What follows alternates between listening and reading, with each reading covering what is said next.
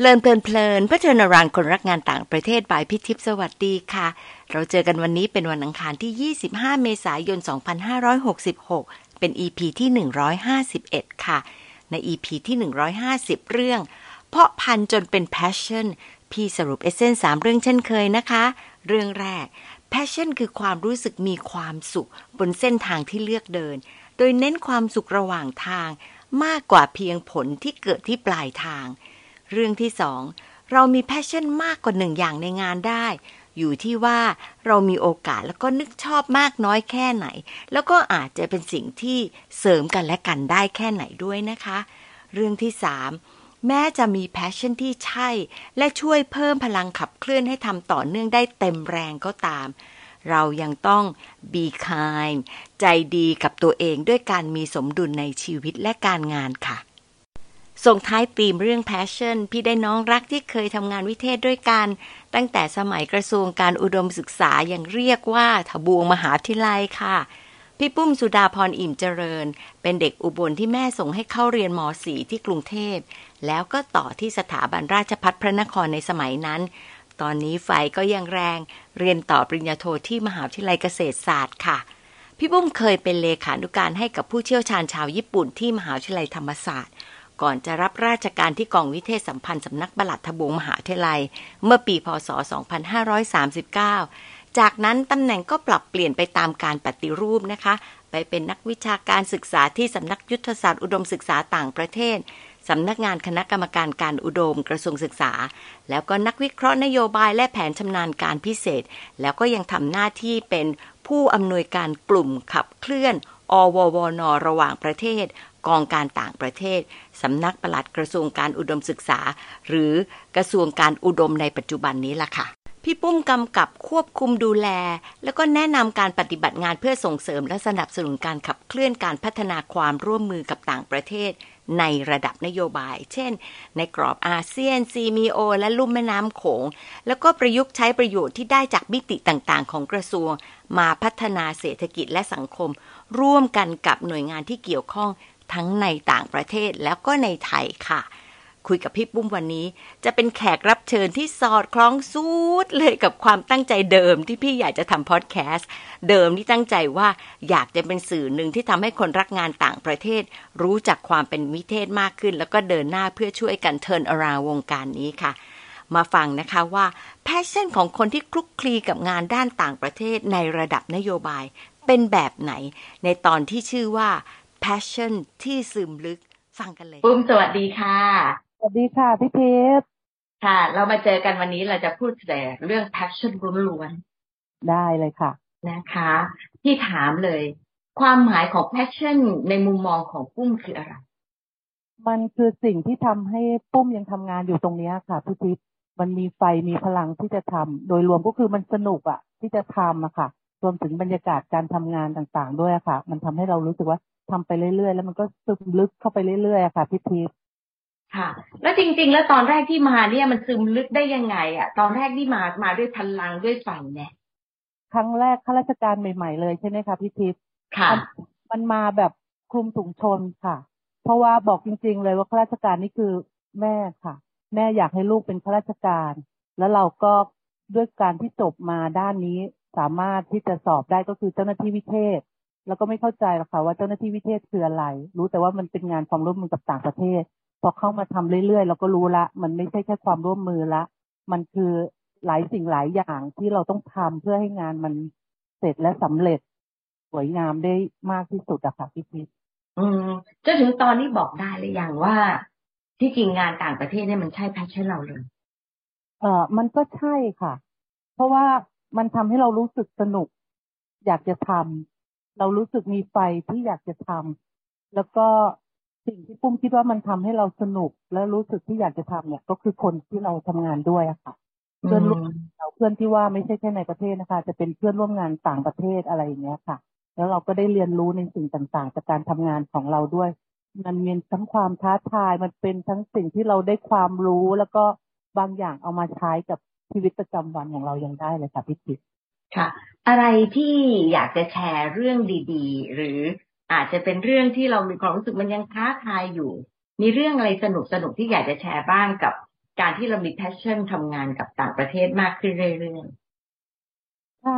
ความรู้สึกสนุกแรก ๆนะคะ ก็คือว่าอกเวลาเราทำงานเรามีโอกาสได้พบเจออาจารย์ผู้ใหญ่หลาย ๆ ท่าน โดยเฉพาะในสายรัฐศาสตร์ความสัมพันธ์ระหว่างประเทศ อย่างเช่นอาจารย์สุภชัยยวประภาสเนี้ยค่ะ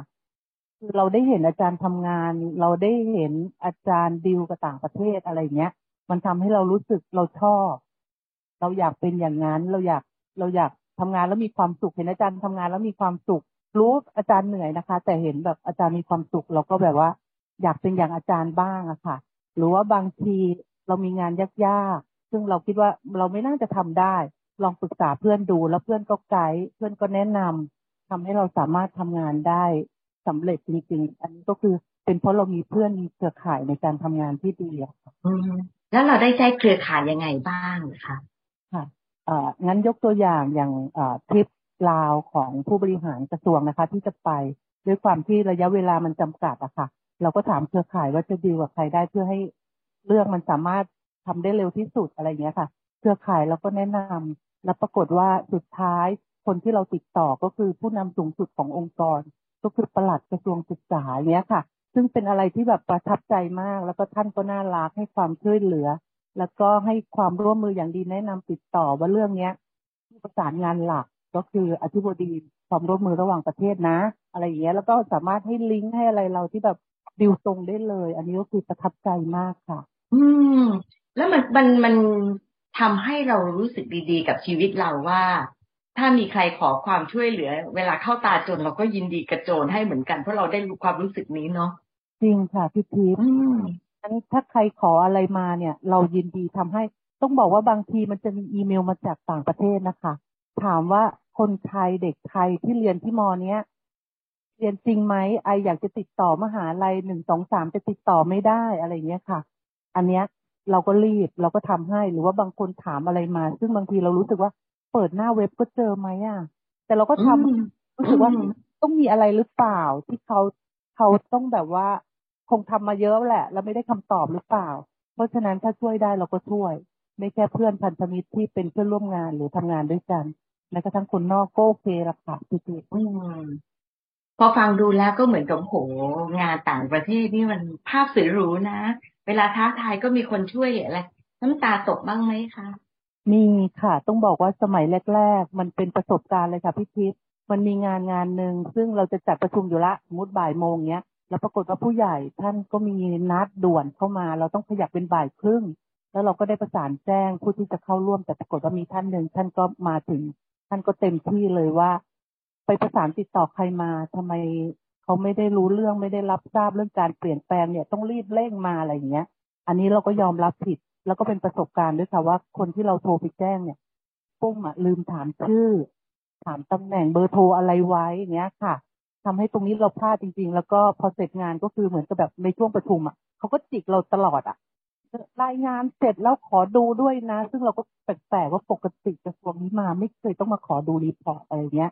พอเสร็จก็ไปนิดนึงค่ะร้องไห้กุ๊กกิ๊กกุ๊กกิ๊กในห้องสักหน่อย จะได้สบายใจ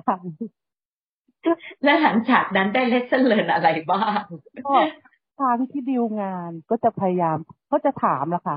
ว่าขอชื่อขอเบอร์ติดต่อเผื่อยังไงได้ประสานกลับหรืออะไรอย่างเงี้ยค่ะ ต้องขอชื่อไว้แล้วก็ตรงนี้ต้องคือได้ส่งต่อน้องๆด้วยว่าดีลใครอะ ต้องถามไว้ด้วยนะ เพราะบางทีโดยเฉพาะถ้าเรื่องทุนหรือเรื่องที่เป็นผลประโยชน์ ของหน่วยงานนะคะตรงเนี้ยมันเซฟเราด้วย ไม่ใช่แค่ว่างานมันจะไม่ผิดพลาด แต่ตัวเราก็ต้องปลอดภัยด้วยอะค่ะ ค่ะ สิ่งหนึ่งของการทำงานกับต่างประเทศค่ะก็คือคนจะมีความรู้สึกว่าเราเนี่ยได้ไปเที่ยวค่ะเราออกไปประเทศต่างๆไปเที่ยวจริง ๆ เวลาไปต่างประเทศเนี่ย เราได้เรียนรู้อะไรบ้าง กับระบบตรงนี้ ซึ่งคนอื่นอาจจะยังไม่เข้าใจ อันนี้ต้องบอกว่าเวลาไปต่างประเทศเนี่ย มันไม่แค่ความรู้หรือว่าเนื้องานที่เราจะต้องไปใช้แล้วก็ไปประชุมนะคะ บางทีมันเป็นเรื่องข้างนอกอะ่ะ มันต้องรอบรู้มันเหมือนต้องเอาตัวรอดให้ได้ในต่างประเทศอะค่ะเราไม่ใช่แค่เรารอดก็คือต้องเป็นนายเราที่ไปต้องภาพต้องภาพประเทศไทยยังไงก็ต้องดีที่สุด ไม่ให้มีอะไรที่สามารถบอกได้ว่า ประเทศไทยล้มเหลวหรือว่าเสียหน้าในเวทีระหว่างประเทศนะคะพี่คิดตรงนี้ก็คือใช้ทุกอย่างที่เรามีใช้เครือข่ายที่เรามีใช้ความรู้หรือว่าอะไรพกไปได้ก็พกไปเต็มที่อะค่ะ ค่ะ แล้วก็มีประสบการณ์อะไรบ้างในการเดียวกับต่างประเทศที่ทำให้เรารู้สึกสะตึกไหมอย่างเคย ฟังเรื่องที่ปุ้มเคยเล่าเรื่องของผู้เชี่ยวชาญญี่ปุ่นอะพี่ว่านั้นน่าสนใจมากเลย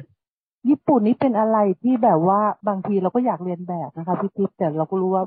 มันไม่ใช่ มันไม่ใช่นิสัยเรา คือบางหน่วยงานของเขาที่เป็นคนญี่ปุ่น แล้วมีให้ทุนสำหรับประเทศ JLMV อะไรอย่างเงี้ยค่ะ เข้ามาทำกิจกรรมในบ้านเราอะ ก็จะสังเกตว่ามีทีมของญี่ปุ่นติดมาด้วย แล้วเวลาประเด็นคำถามที่ ที่เขาเข้ามาถามหรือมาคุยกับเราก็เป็นเชิงยุทธศาสตร์ ถามนโยบายถามเอ่อภาพในอนาคตของเราความต้องการของเราปัญหาอุปสรรค ซึ่งบางทีเราก็รู้สึกว่าสิ่งที่ถามอะมันเกินขอบเขตของคณะที่มาขอพบหรือเปล่า อะไรอย่างเงี้ยค่ะ ซึ่งตรงเนี้ยพูดว่าบางทีมันก็เป็นส่วนหนึ่งถ้าเราทำได้นะคะ เราก็จะได้ข้อมูลเหมือนกันกับสิ่งที่เราลงทุนไปอะ เราน่าจะได้อะไรตรงเนี้ยกลับมาบ้างค่ะ จริงตรงนี้ก็เป็นเป็นด้านมองได้สองด้าน ด้านหนึ่งคือบางครั้งเนี่ย คนที่เราให้ความร่วมมือเราเข้าใจเขาแค่ไหนค่ะเนาะกับอีกด้านหนึ่งคือตัวเราเองสามารถได้ประโยชน์อะไรกับความร่วมมือ เพราะว่าทุกความร่วมมือมันมีประโยชน์จริง ๆ เนาะค่ะพี่พีชโอ้แต่ถ้าเราจับทางไม่ถูกเราก็เสียเสียประโยชน์ใช่ค่ะ อืมตเขารงมีนี้มันเป็นเลสเซนเลิเยอะเนาะใช่พี่พีชอืมแล้วแล้วที่ยังอยากจะเชียร์คนที่อยู่วิเทศ ซึ่งอาจจะถูกคลุมถุงชนมาแบบปุ้มนี่แหละ แล้วก็ยังมีความรู้สึกเหมือนกับว่า ไม่ใช่เขาอะเราก็จะกลับมาเรื่องเดิมนะ เรื่องของภาษากับสาระ อันไหนจำเป็นกว่ากันจำเป็นที่ต้องคนเก่ง ภาษามาเป็นวิเทศใช่ไหม คนเก่งวิเทศ ทุกคนต้องภาษาเก่งใช่หรือเปล่าอันนี้ก่อน จากประสบการณ์นะคะพี่ทิพย์แรก ๆ ก็คิดว่าสมัยมาทำงานแรก ๆ ว่าภาษาต้องดีเยี่ยม แต่พอทำงานไปไปมามาเนี่ยปุ้มว่าเนื้อหา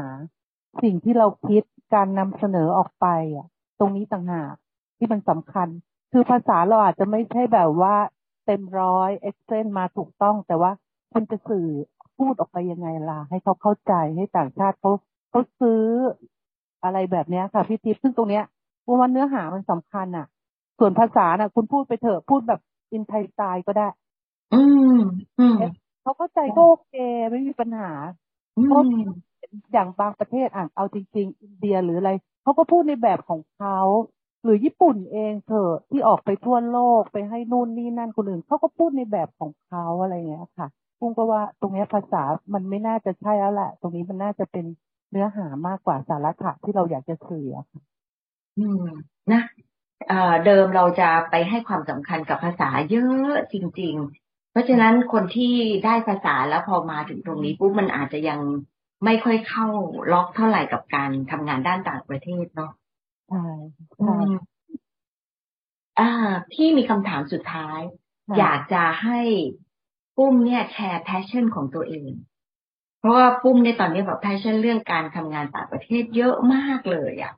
จะแชร์ให้กับคนที่ทำงาน วิเทศณมหาวิทยาลัยอื่น ๆ หรือว่ากระทรวงอื่น ๆ ที่เขายังสุขน้อยอะ ให้เขามีความสุขเยอะขึ้นกว่านี้ยังไงดี ถ้าสุขน้อยนะคะ ก็ต้องหาสิ่งที่สนุกมาทำอะ การจะหาสิ่งที่สนุกมาทำก็คือทำงาน แต่ทำงานยังไงให้มันสนุกเท่านั้นเองอะค่ะ เราก็อืต้องมในการทำงานมันก็คือเราได้พัฒนาตัวเรา เราได้เรียนรู้หลาย ๆ อย่างนอกจากความรู้ที่เราจะได้จากเอ่อ รอบข้างจากเนื้องานแล้วอะค่ะ เรายังจะได้เพื่อน เพื่อนที่สามารถช่วยเราได้ เพื่อนที่สามารถเอคิดหรือว่าบางทีไปแฮงเอาท์ไปเที่ยวกันก็ยังได้เวลาเขามาอะไรเงี้ยค่ะ หรือว่าเราไปเจอเขาอย่างเงี้ย หรือว่าเอบางอย่างการเรียนรู้เนี่ย มันทำให้ มันทำให้เรารู้สึกว่าเรามีคุณค่าพี่ทิพย์มันทำให้เรารู้สึกว่าเราทำประโยชน์ให้ประเทศอะไรอย่างเงี้ยค่ะ